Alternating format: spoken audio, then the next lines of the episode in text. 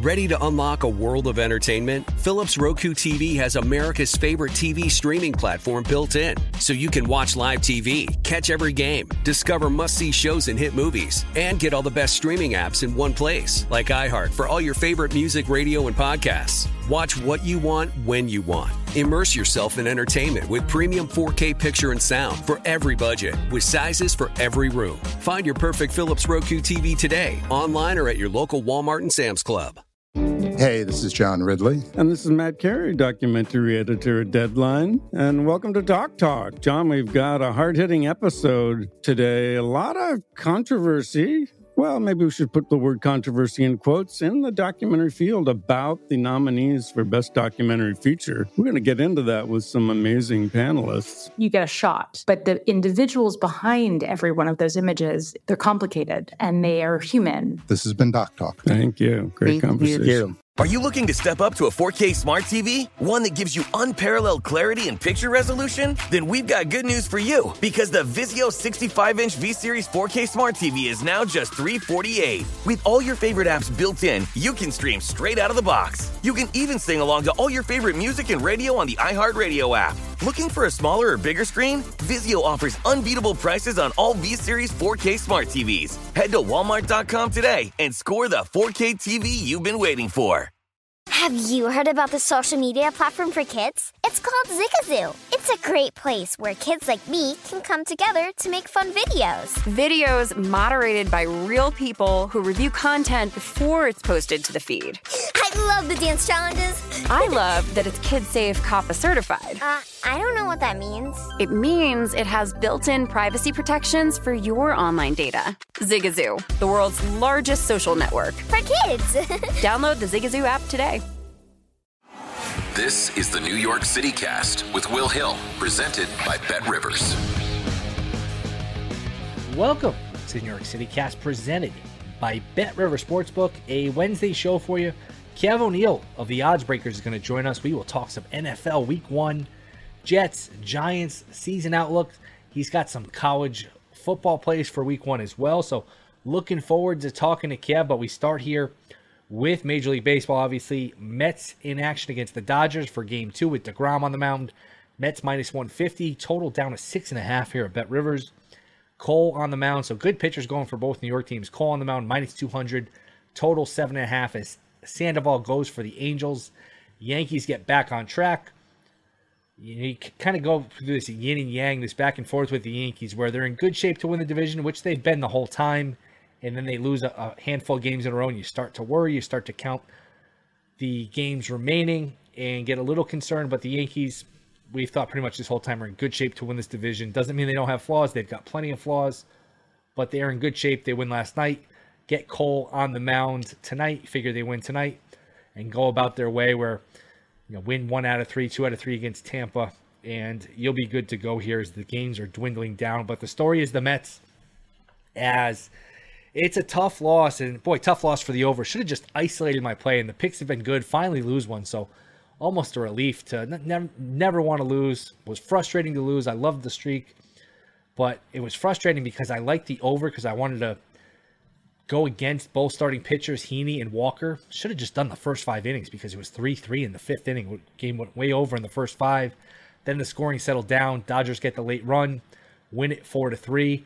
I really thought Vogel. I thought a couple things. I thought McNeil in the eighth inning tied the game. The ball off the bat looked like it was headed for the seats. He just got under it, and it died right around the track. And then Vogelbach, three-two count, ninth inning, nobody out. Jake Reed on the mound, who got DFA'd by the Mets last year and by the Dodgers last year.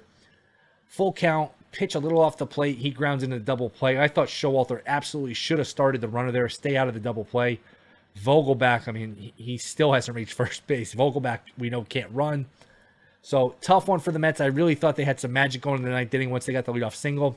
They had chances. Alonso was up in the fifth inning to do some damage. They just couldn't get the lead after they scored first. And LA came back. Lux had a big night, couple of hits, walk, three RBIs. Tough, tough loss, frustrating loss. The game was there for the taking. Walker wasn't great, but he was good enough to keep you in the game and just a tough loss. But what softens the blow a little bit, who knows? Maybe some Met fans look at it and say maybe it makes it a little bit more painful. Atlanta loses. Atlanta closed like minus 390 last night. And Atlanta loses. They've killed these bad teams. I thought they'd continue to kill these bad teams. But I did mention, even though I thought Atlanta would definitely win last night, I, ha- I did mention be careful because Atlanta, just psychologically, which is a dangerous game to play, but psychologically, they were down 10 and a half, cut it to a half.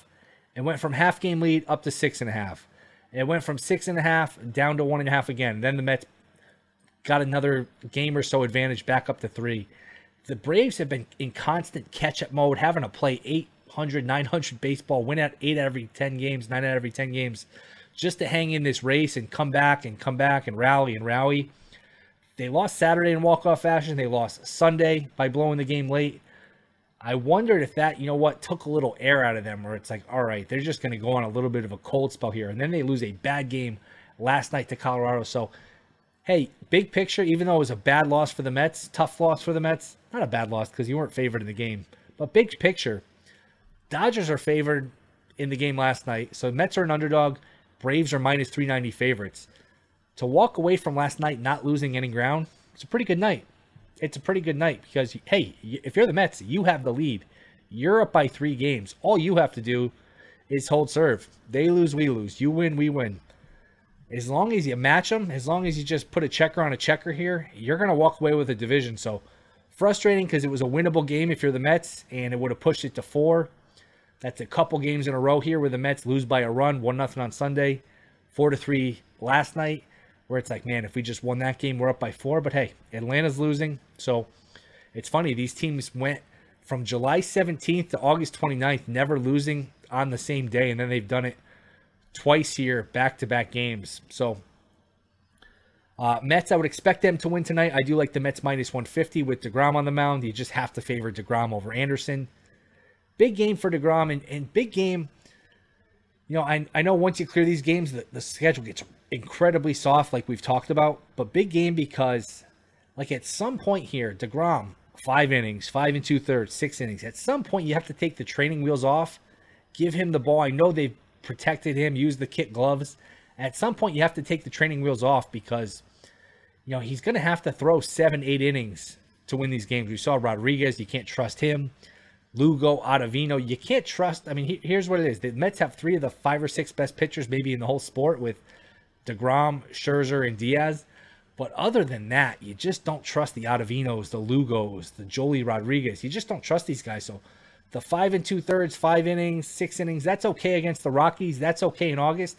At some point here, DeGrom, you're going to need to take the, the training wheels off here and have him throw 103 pitches, get you through seven, eight innings, hand the ball to Diaz, and go on your way. So I think the Mets will win tonight if you get one, you're in good shape, especially with Atlanta losing. Atlanta losing really takes a big sting out of the Mets losing because you're still up three games. And hey, you just figure out a way to split these two, even if Atlanta beats Colorado too, which who knows Atlanta's psyche now. Maybe Atlanta goes in a little bit of a tailspin. They're due to cool off. They've been playing so well. You, you get to the good part of the schedule where you play the Nationals and the Pirates and the Marlins and the Cubs. And the Mets are in good shape here. So no ground gained, no for the the Braves, no ground loss for the Mets. Even though it was a tough loss, hey, you entered the game, entered the day up three, you leave the day up three. So all in all, you can't be too upset here if you're the Mets, as they still lead this division by three games, minus 400 here to win the NL East at Bet Rivers. I wouldn't call it pressure on DeGrom, but at some point, like I said, you got to let this just take the leash off him and, and let him go. Let him go seven, eight innings. I know hey, let's be cautious. We want him for October.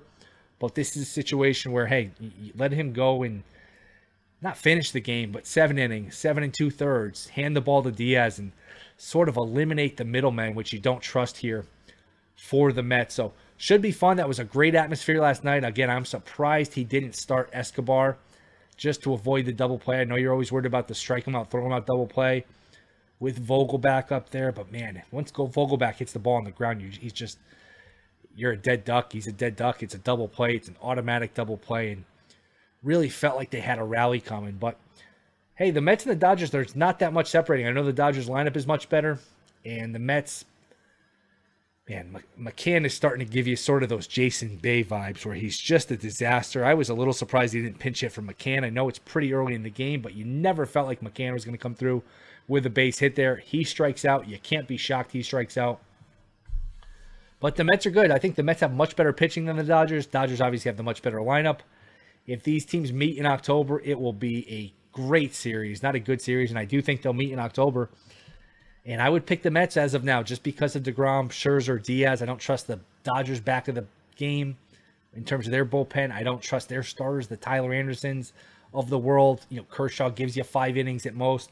It's not great pitching for the Dodgers. The Mets do have great pitching. So it was fun last night. Should be fun tonight. And as I keep saying, I hope we get six, seven more of these in October. And I do think we'll they'll meet up in October. And here's the other thing, which we've talked about the Mets have the easier path because if they get the Cardinals in round one and the Dodgers get Atlanta in round one, the Dodgers can lose. Anybody can lose best of you know, best of five, but the Dodgers Braves is you have to favor the Dodgers who won their 90th game. And when you win 90 games, you have a pretty good season. When you win 90 games and the calendar still says August, it's just incredible. They're now 52 games over 500. But the Dodgers are going to have to deal with Atlanta in round one, most likely. The Mets are going to have to deal with like the Cardinals or the Phillies. That's a much easier matchup. So all this talk about Mets Dodgers, and I'm guilty of it too. The Mets might, might not even have to deal with the Dodgers. Mets might get get Atlanta, get whoever in round two. It would be probably Braves or Dodgers, assuming the Braves beat whoever they play in the first round. But and I don't think whoever, let's just say the Braves don't win their first rounder against whoever the Padres or the Brewers, which I don't think would happen. The Dodgers would beat that team. But if if it is Braves Dodgers, then I do think the, the the Braves have a chance. I don't think anybody else would have a chance against the Dodgers. But that's still a much better bracket situation here for the Mets. So can't feel too badly if you're the Mets. I know you're frustrated. I know you wanted that game. That was a tough one. It was there for the taking. I thought McNeil tied it. I thought Vogelbach was going to do something with a man on, nobody out, full count. You figure a walk there, you're gonna you're gonna tie the game. A walk there, two on, nobody out. You probably bunt the runners over. Jake Reed on the mound, you can get a fly ball and then you play for extra innings or a base hit wins it. So that's a tough one from that perspective. But with Atlanta losing, that really takes the sting out of it. And you sit here and, hey, we're three games up. We got DeGrom going tonight. We got Bassitt going tomorrow. If you can ever win both of them, you feel really good going into Labor Day weekend where you're cleared the tough part of their schedule, tough part of your schedule. And it's really downhill from here where it's Pirates, Cubs, Nationals, and it's 105, 106 wins. Atlanta's slumping, and you can get to a division title, and not just a division title, but a two seed, which is the sweet spot here where you don't have to deal with the Dodgers or the Braves in the first round. So, not a great night for the Mets. Frustrating. You could have won the game, it was there for the taking, but a lot of positives to be taken from it, especially because Atlanta lost and Atlanta has finally finally cooled off here, losing three games in a row where, man, it seemed like a month, three weeks or so where they just never lost a baseball game. Now they've lost three in a row. A lot of them in tough fashion. To lose to the Rockies three to two, they had chances late too to win their game. Atlanta last night, I think second and third, one out, bottom of the eighth. I was watching the Mets. I, I was checking the Braves score on my phone. I think they had second and third, one out, down three to two, and, and Colorado got out of the inning and then held on to win it three to two. So uh, Atlanta's got a pretty easy schedule. The next seven: Colorado, Miami, then I think it's Pittsburgh. But after that, their schedule gets pretty tough at the Giants, at the Mariners, the Phillies. So schedule advantage for the Mets, division lead advantage for the Mets as they still lead by three games and they throw the best pitcher on the planet tomorrow night against the Dodgers, which is just a lot. It's great baseball. DeGrom going against the, the Betts, Turner, Turner, Freeman. That you know, combination, that lineup, Muncy, Will Smith, which, I mean, the Dodger lineup, Lux is just relentless. That's a ridiculous team. 52 games over 500. To see DeGrom go against this lineup is great baseball. It'll be a lot of fun. So, looking forward to that. And I'm looking forward to our next guest to talk a little NFL. Kev O'Neill. How many games will the Jets win? How many games will the Giants win? Who should you bet week one in those matchups? Who to bet in college football? That is next. This is the New York City Cast presented by Bet Rivers Sportsbook. Kick off football season with Bet Rivers Online Sportsbook. All season long, BetRivers is your go-to sportsbook for all football-related content. Check out betrivers.com or download the BetRivers app for the latest odds, unique promotions, player props, and more. Every week, BetRivers has unique football specials to help you win big. Cheer on your favorite teams and back your favorite players with BetRivers. It's a whole new game. Must be 21 or older. Available in New York only. Void where prohibited. Gambling problem? Call 877-8-HOPE-NY. All right, we are back. New York City Cast, Bet River Sportsbook, and he is back. It's time to talk some NFL. A week or so away from week one, college week one. Nobody better to talk to than our next guest from the Odds Breakers. It is Kev O'Neill. Kev, what's up, man? Thanks for coming back on. Oh, not much, man. Just uh, getting everything back together. Long weekend in Las Vegas at the Circa was wonderful, and uh, I'm back and into the swing of things. Yeah, I got back a week and a half ago. I think I'm still recovering. Not that I went crazy. It's just the time difference from east to west. It's just, it's uh, especially in the summer, the heat just beats you down. It's uh, it, it's definitely a long recovery when you get back from Vegas, no matter how easy you take it. But here we are. We're right here. College football starts in a couple days. NFL a week or so away. Let's just get right into it with some of these week one lines with the local teams. Giants, Titans, week one. Titans are a team a lot of people are down on. Giants, we don't know what to expect. Maybe better coach. What do you like here? Giants plus five and a half, total forty three. You know this this uh, this game is probably one of the more higher variance games in my opinion that I'm probably staying away from. But I'm going to tell you why. I mean, this total itself kind of smells. You got a five and a half. I, this tells me the market doesn't know what to do. Anything between three and a half and six Dead zone. It, it, it just it, it screams that, and I I can't disagree. I mean, from a pure power rating perspective, my, I have the Titans minus seven, but I can't trust that right now. I mean, the Titans have those issues with the skill positions. You know, uh, Robert Woods coming off that knee injury. Uh, Treylon Burks might not be ready yet because he missed some of the preseason via injury. We don't even know what he's going to be if he can really even replace AJ Brown uh, to even like half the level he was, right? Uh, Ryan Tannehill was a little bit disgruntled with that big trade to the Eagles as well. So um, it, it's just hard for me to tell. But on the flip side of things, I kind of like what the Giants have been doing here. You know, I wasn't sure about Daboll, and just some of what I saw from the preseason kind of looked good. Um, the Giants uh, have some pretty good skill positions. I think Kadarius Toney should be back. You know, um, I, I, like some of their draft picks there. I thought the Giants and the Jets had wonderful draft picks from New York, and I think a lot of the market thinks that as well. I think maybe they're just a good coach away from making Daniel Jones well uh, do very well. So you know the Titans will try to run the ball, but I never like the Titans as a in a situation where they're chasing them uh, points and you know, it, it, this I think either thing could happen. So I think five and a half is probably perfect, and I think it's going to close around that number. Do you think Barkley has anything left? You know, it's so funny. Um, he reminded me of Jonathan Taylor, of me being a Badger fan when he came out, because I remember he came out the year before Taylor. I'm like, wow, Taylor runs just like this guy. He was fantastic, um, breakaway speed and everything. Those big tree trunk type legs, right? But yeah. um, it, it's just so hard to tell after injury. And I, from some of the flashes I saw, it looked good, but I mean, I I kind of like the fact that they're a little bit now deeper at running back. It, it, you can't, as from a fantasy perspective, I personally don't trust Saquon, but he could be uh, with uh, Brian Daboll, maybe uh, a pretty sustainable player. Is he going to catch some passes? You know, like Devin Singletary did at Buffalo last year. That's some things to think about. So um, the jury's also out on him, but I still think uh, there's some gas left in that tank a lot of people who do power rankings said the end of the year the Giants was their worst rated team. I know Steve Fezzik, who's a friend of the show, said he's never had a team minus 12. He ranks it where zero is an average team, and he had the Giants at minus 12, almost off of his sheet. Remember, they couldn't get the ball past midfield pretty much most of these games. Was that the same for you? Were the Giants just a historically bad team once they lost Jones last year? They were terrible last year, um, and I would have to bring up my power numbers, but yes, there was a point I had them at the worst. But here's the thing it, it was also that the team kind of quit towards the end. You know, and and when that happens, you can't bet on that team, no matter how stinky that line looks. You know, and so hard to predict that too because you know you see all of a sudden when the market soils on them, they kind of say, well, we got to get paid next year. That happens too. I, I, usually stay away from both sides. when when I think a team quits and the market kind of thinks that too. But um, yes, there was a point where the Giants were the worst team on my power ratings, and I think that's where they ended. I have to just pull up my uh, my copy of them and see where I have them.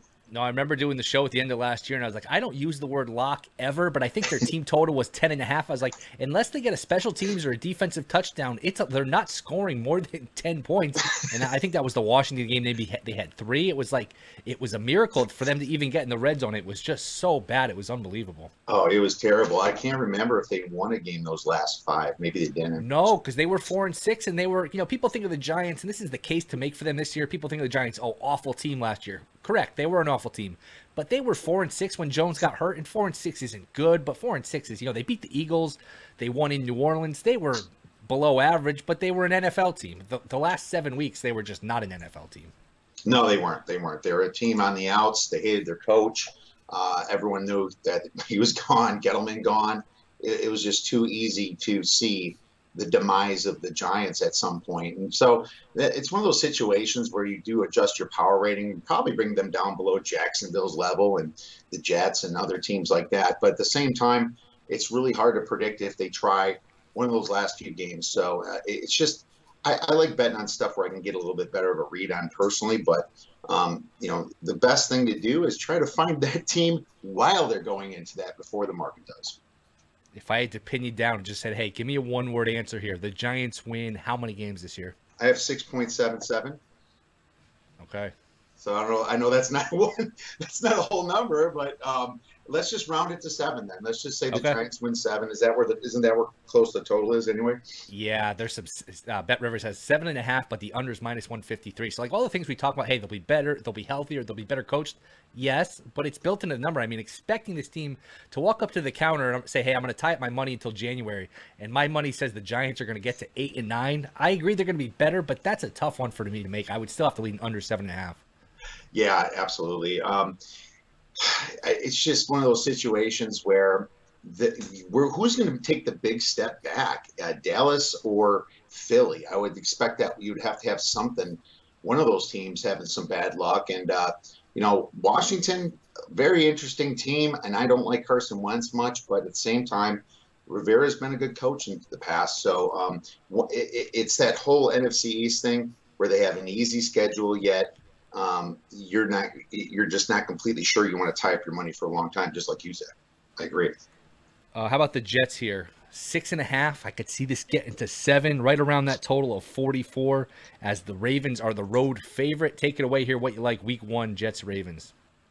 Oh well, um, I have a play on this, and just talking about Week One in general these lines have been out for a very long time, you know, and they've been been moved moved with information. A little bit the preseason happenings moved a few of them itself, but it, when it comes to week one, I'm not rushing into stuff that I didn't make unless I'm possibly buying back, trying to get out of the bet.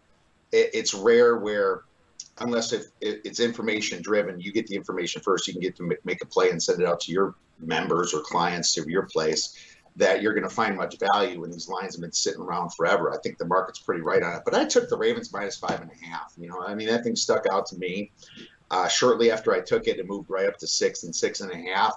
You know, in this situation, I I, I just don't know a lot about Zach Wilson. I, I know he was hurt for a while. Was he projected to start still?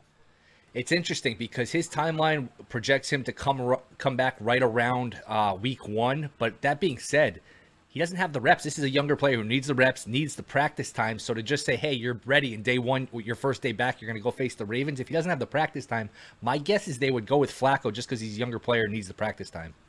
Yeah, yeah, probably. And if it's Flacco playing, I think that's why you're seeing a little buyback here. But what I will say about the Ravens is they're kind of playing with a chip on their shoulder this year. It's not often where John Harbaugh has such a bad year and he's fourth in the whole division here. I could see the uh, Baltimore running powerful now that they have some depth with Davis uh, behind J.K. Dobbins because Dobbins might not even play week one. And then you have Justice Hill that's been in the program a long time. They have a lot of depth at running back. They should be able to be that power run team.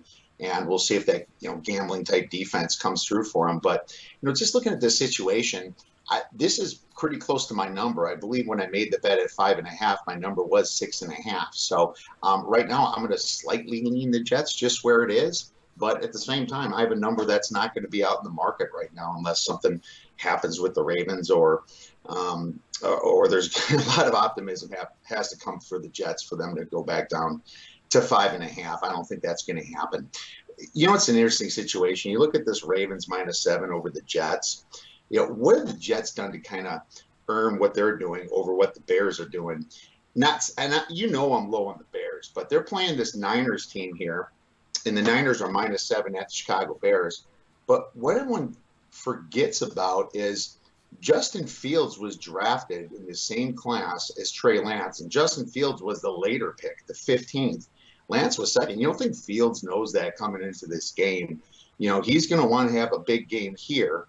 And I think with the Niners' offensive line and some of the guys that they just lost, um, I would probably like the Bears at the plus seven more than the Jets at plus seven, just looking at this situation between both teams. So if there's anything that I might consider making, it could be the Bears. But to be honest with you, if it goes back down to six and a half, I'm not going to cry about it. I, will just stay off the game. If I can get lucky and I get a flat seven or something, I might uh, put a little bit on the Bears. It's just so hard week one because we study, we prepare, we think we know, and especially with these teams not playing in the preseason more now more so now than ever these teams just totally punt on the preseason. So sometimes week one week two all of september is a continuation of the preseason. That's the new preseason. So you come in you think oh this team's really good. This team's really bad. And that might end up being the case but sometimes it doesn't show itself in week one. So week one i agree is very tricky. Very tricky especially this year. It's just so much uh so many bad teams have the home field yes this this uh, week you know very trying to screw decision. us up with Survivor. They don't want anyone winning Survivor. They want everybody wiped out by week three because they made it very hard. Because I know like it's an unwritten rule. Hey, don't play a road team, which I you know I somewhat believe in. But if you're not going to play a road team, boy, you're going to have to play some ugly team at home. They did not make it easy for you. It's a great point. Oh no, they didn't. I mean, you got these two five and a half sitting around. You got the Saints at five and a half against the Falcons. Obviously, the Titans. I wouldn't be surprised if either of those teams got upset the very week one, right? Even if my power ratings say I like a certain team. I can't completely trust anything on the road in the NFL week one. Now, I think that, you know, the Niners with Trey Lance will be a very good team at the end of the season if he remains healthy. But this is week one. He doesn't have much experience. He didn't look good, that good last year. Justin Fields had a very good preseason. I think the Bears could be a contrarian play for a lot of a lot of teams this year. For, for, sorry, for a lot of sports bettors this year. if I had to pin you down here, same question with the Jets. The Jets win how many games this year? I'm going to outlaw decimal points too.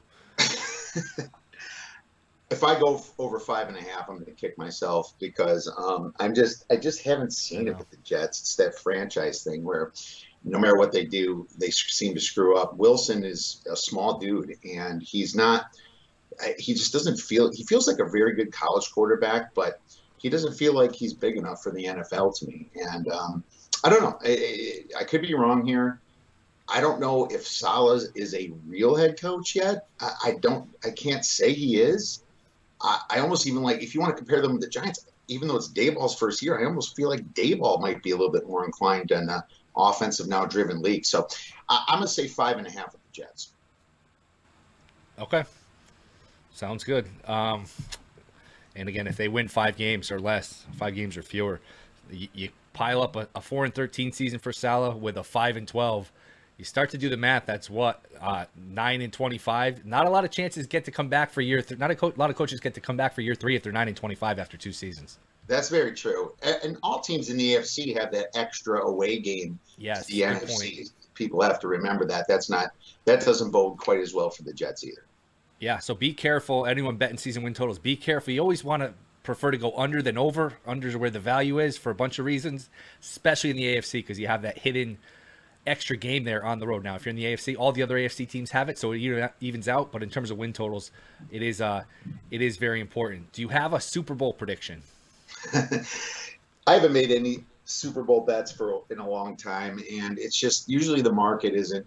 Uh, usually the numbers aren't good enough to justify what the true odds are. That's why these future bets have such big holds for books, um, I get a little bit more creative when it comes to that, looking kind of the exotic markets when I'm making future bets in the NFL. But if I had to just make a prediction, I'm going to actually say the Buffalo Bills versus the San Francisco 49ers. Um, even though I don't love the Niners with that number in week one, I love the fact that somehow they fixed that relationship with Jimmy Garoppolo. And it's so important to have two quarterbacks, in my opinion, that can take you to the promised land. Jimmy G's already done it for San Fran. And I hate to doubt Kyle Shanahan. He might be completely right about his new quarterback here. And if that's the case, they're going to have a backup quarterback that can get through the playoffs if they get to it with on only one quarterback. So I almost think that gives them a leg up over everyone. I was going when you uh, asked me about this a few days ago. I was going to say the Vikings, but once that Jimmy Garoppolo news came in, I'm switching it to the Niners. What do you make all this Brady stuff? I mean, the same thing happened with Aaron Rodgers almost in a different way last year.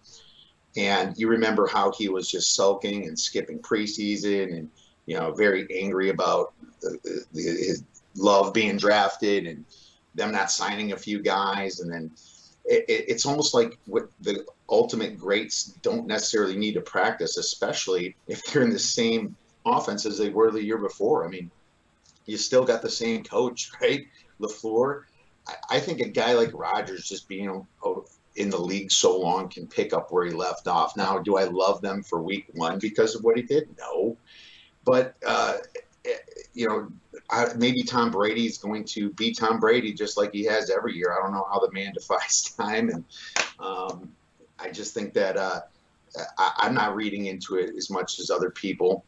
And, um, I, but what I do dislike about Tampa is their depth. I think they're very top heavy, and if they get some injuries, they could be really hurting at some point yeah, usually you bet against Tom Brady. It's not usually a good bet. It's a pretty bad bet. It's like betting against LeBron James in basketball. the thing is, the people that are going to say, "Hey, Brady, this is the year he falls off the cliff," eventually they're going to be right. At some point, they're going to be right. I just, I'm conditioned to bet on him as opposed to against him. But it has been a strange offseason. Retires, unretires, the coach gets fired or removed up to the front office, however you want to word it. Then he disappears for 10 days. So it's definitely a little strange here. Couple that with the offensive line having some injuries. No more Gronk, no more Antonio Brown. Who knows if Gronk comes back? Godwin being hurt. There is that a, a lot that adds up that might give you cons- some concern. But again, you're betting against Brady. Good luck betting against them. Yeah, and Godwin, maybe they should just bring him back later and uh, you know not risk his health in the beginning because they do have Julio Jones. You know, they still have Mike Evans there. You know, Cameron Brate was good for a little while. I, I am not sure what you do, but um, they're a team that could pick up people just like the Rams did when they made the run last year with Odell Beckham. And it, it, he got him right to the Super Bowl before he got injured in the Super Bowl. So um, Tampa might be in that position financially, but at the same time, no Bruce Arians. You know, you got Todd Bowles going on there, and uh, that complete be completely different. From a numbers perspective, I like the Saints when I took it at the plus 400 because I think there's value there. I think there's better than a 20% chance that he actually does it. So, um, or that the Saints actually do it and Jameis Winston actually does it, I should say. But uh, it wouldn't shock me if Tampa won it, obviously, with how good Brady's been. But I also wouldn't shock me to see Tom Brady that last year, the Patriots, it kind of fizzled out towards the end. Either can happen. Now, finding value betting the MVP is not easy because Mahomes won it 85 to 1, Lamar won it like 80 to 1. Aaron Rodgers won it in 2020, 30 to 1. And these books are just, look, we're not going to just keep giving away 90 to 1s on NFL MVPs. So they've tightened up all these numbers. So there's not a great betting number. I kind of like Wilson. I know people people made the case for Lamar at 20 to 1. Anyone you like here for MVP? I made the case at Lamar for, at 20 to 1 just based upon uh, the fourth place schedule. But you can say the same thing for Wilson. But what Wilson doesn't have that Lamar has is a consistent coach, and Lamar's already been in the system a very long time. Wilson hasn't, and so you just don't. There's just a little bit more unknown there. But Lamar at twenty to one, I thought was smart, just because the Ravens being in my, my opinion the best team, or if if not the Bengals, it's definitely the Ravens. I think they're very closely power rated. Um, but who's got the fourth place schedule? The Bengals or the Ravens? Oh, the Bengals have the first place schedule. The Ravens have the fourth place schedule. That's three games where you're playing at large teams that took fourth place in their division and one of the last places in the whole NFL. That is massive when it comes to how this the NFL turns over every single year. So uh, it's Lamar for me at 20 to 1. Before we get you out of here, anything in college? I know not only you're great at the NFL, but you are a college savant. What do you like here? Week one, we got some good matchups.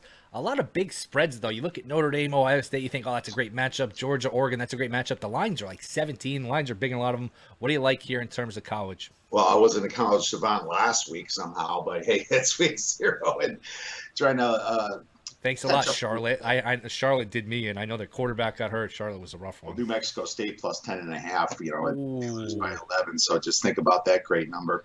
But uh, yeah, that's just uh, how that part of my weekend went. NFL preseason, thank God, finished very strong at 11 and 5. But in college, I like Purdue plus three and a half at home against Penn State. Look at it this way. I mean, what's Penn State done to be laying over three to a pretty good Purdue team that um, surprised some teams last year? You know, the funny thing about Purdue, um, they might have lost Bell, but I believe when they beat Tennessee in that bowl game, both teams were both oh, amazing, was an amazing bowl game, but both teams were motivated, and Aidan O'Connell was fantastic. You look look up the QBR of college quarterbacks last year. You obviously have C.J. Stroud one. Uh, Bryce Young, number two. Aidan O'Connell was number five in total college QBR last year. Sean Clifford was number 45, you know, so, and it's not like Clifford's returning a lot. They lost a ton of production. They lost a safety, a cornerback. Uh, they lost, obviously, Jahan Dotson uh, at receiver. I think that Penn State has no business laying over three points in this position. I think Purdue, with 90,000 fans, in West Lafayette is going to be a very difficult feat for Penn State. I think this is going to be a coin flip game at best. Interesting. Uh, does it bother you at all? And I made this point yesterday on my podcast. I, and I love college football. Everyone loves watching it, loves betting it. Does it bother you at all that it's the same three or four teams? It's Ohio State, it's Bama, it's Georgia, it's Clemson. It gets a little repetitive. You get an LSU once in a while. You get Notre Dame and Oklahoma sneak in to the playoffs and they get destroyed. Do you think it's a problem for the sport? Yeah, well, yes, because as, as, a fan, I hate it because I'm a Badger fan, and I always would be like the top five or top six. We would never get, get over the hump, and we never had the recruits to. And it was always just a lot of forces against us when we got to that big game that we needed to win. Um, as a fan, it was always tough. Plus, uh, having only four teams in the playoffs. If I'm a kid, you know, my first inclination is to get to the NFL. Those are obviously the big teams. My second is to get to the playoffs, and uh, when there's only four teams, I'm going to go from Florida to Alabama to do that. But if there's eight or 12 teams in the playoffs, I'll be like, I can do this with the Gators. And my family's so close, they can come see me play. So there's two big reasons to stay when there's larger playoffs. So I think it was kind of rigged against us just for how they had the playoff system and so many few teams that actually mattered to get in. So as a fan, about that point, that's a good point. I hadn't thought about that. Yeah, thank, thank you. But as a fan, yeah, I want to see more more playoff teams. That's why March Madness is so great for for uh, you know basketball. And um, as a sports bettor, I don't care as much to be honest with you because I'm just looking at numbers anyway. And uh, you sh- you shouldn't even think that athletes should even factor in to the line value that you search for. Yeah, it's a good way of putting it because uh, you know it's the only it's the only sport where you could be the sixth ranked team in the country and you're just drawing dead. You're going to get to the conference final. you know, there's one year where you're A and M, you're like, oh, they could get in. They're ranked sixth. Yeah, they play Alabama. They're 20 point underdog. So it's definitely not like the other sports. No, definitely not. Um, but you know, uh, I think down the down the road they're going to fix that some. I know there's going to be a lot of realignment coming on, but there's still going to be some. Uh, a, a, decent amount of schools. I think that's going to be in the top division here, the top conference, let's just say, the FBS or whatever you want to call it now, that would justify more than four teams in the playoffs. Give us eight, give us 12, but you got to get off the four so you can spread the love around the rest of the United States. I have an interesting question for you, this could be the last one, and it ties into balancing out the sport because I think this will will balance out the sport. How many more years does Saban coach? Oh, he's 70 now? Is that it? I think he's 72 or 3, which oh, I was saying he looks incredible for his you age. Might really be right. You might be right. Um, I, I think that man is just so set in his ways and set in his love with the sport. You might see another Joe Paterno type situation where he just goes until he's almost freaking. He's 70. Okay, 70. So very close. I, yeah, I just. I can see the man just loves what he does, and it seems like when you get set in your ways and it's almost like re- retiring when you're happy. That's hard for people to do. I see Saban going five more years at least. Wow. Yeah, he turned 71 on Halloween, so we're both both kind of in the ballpark there.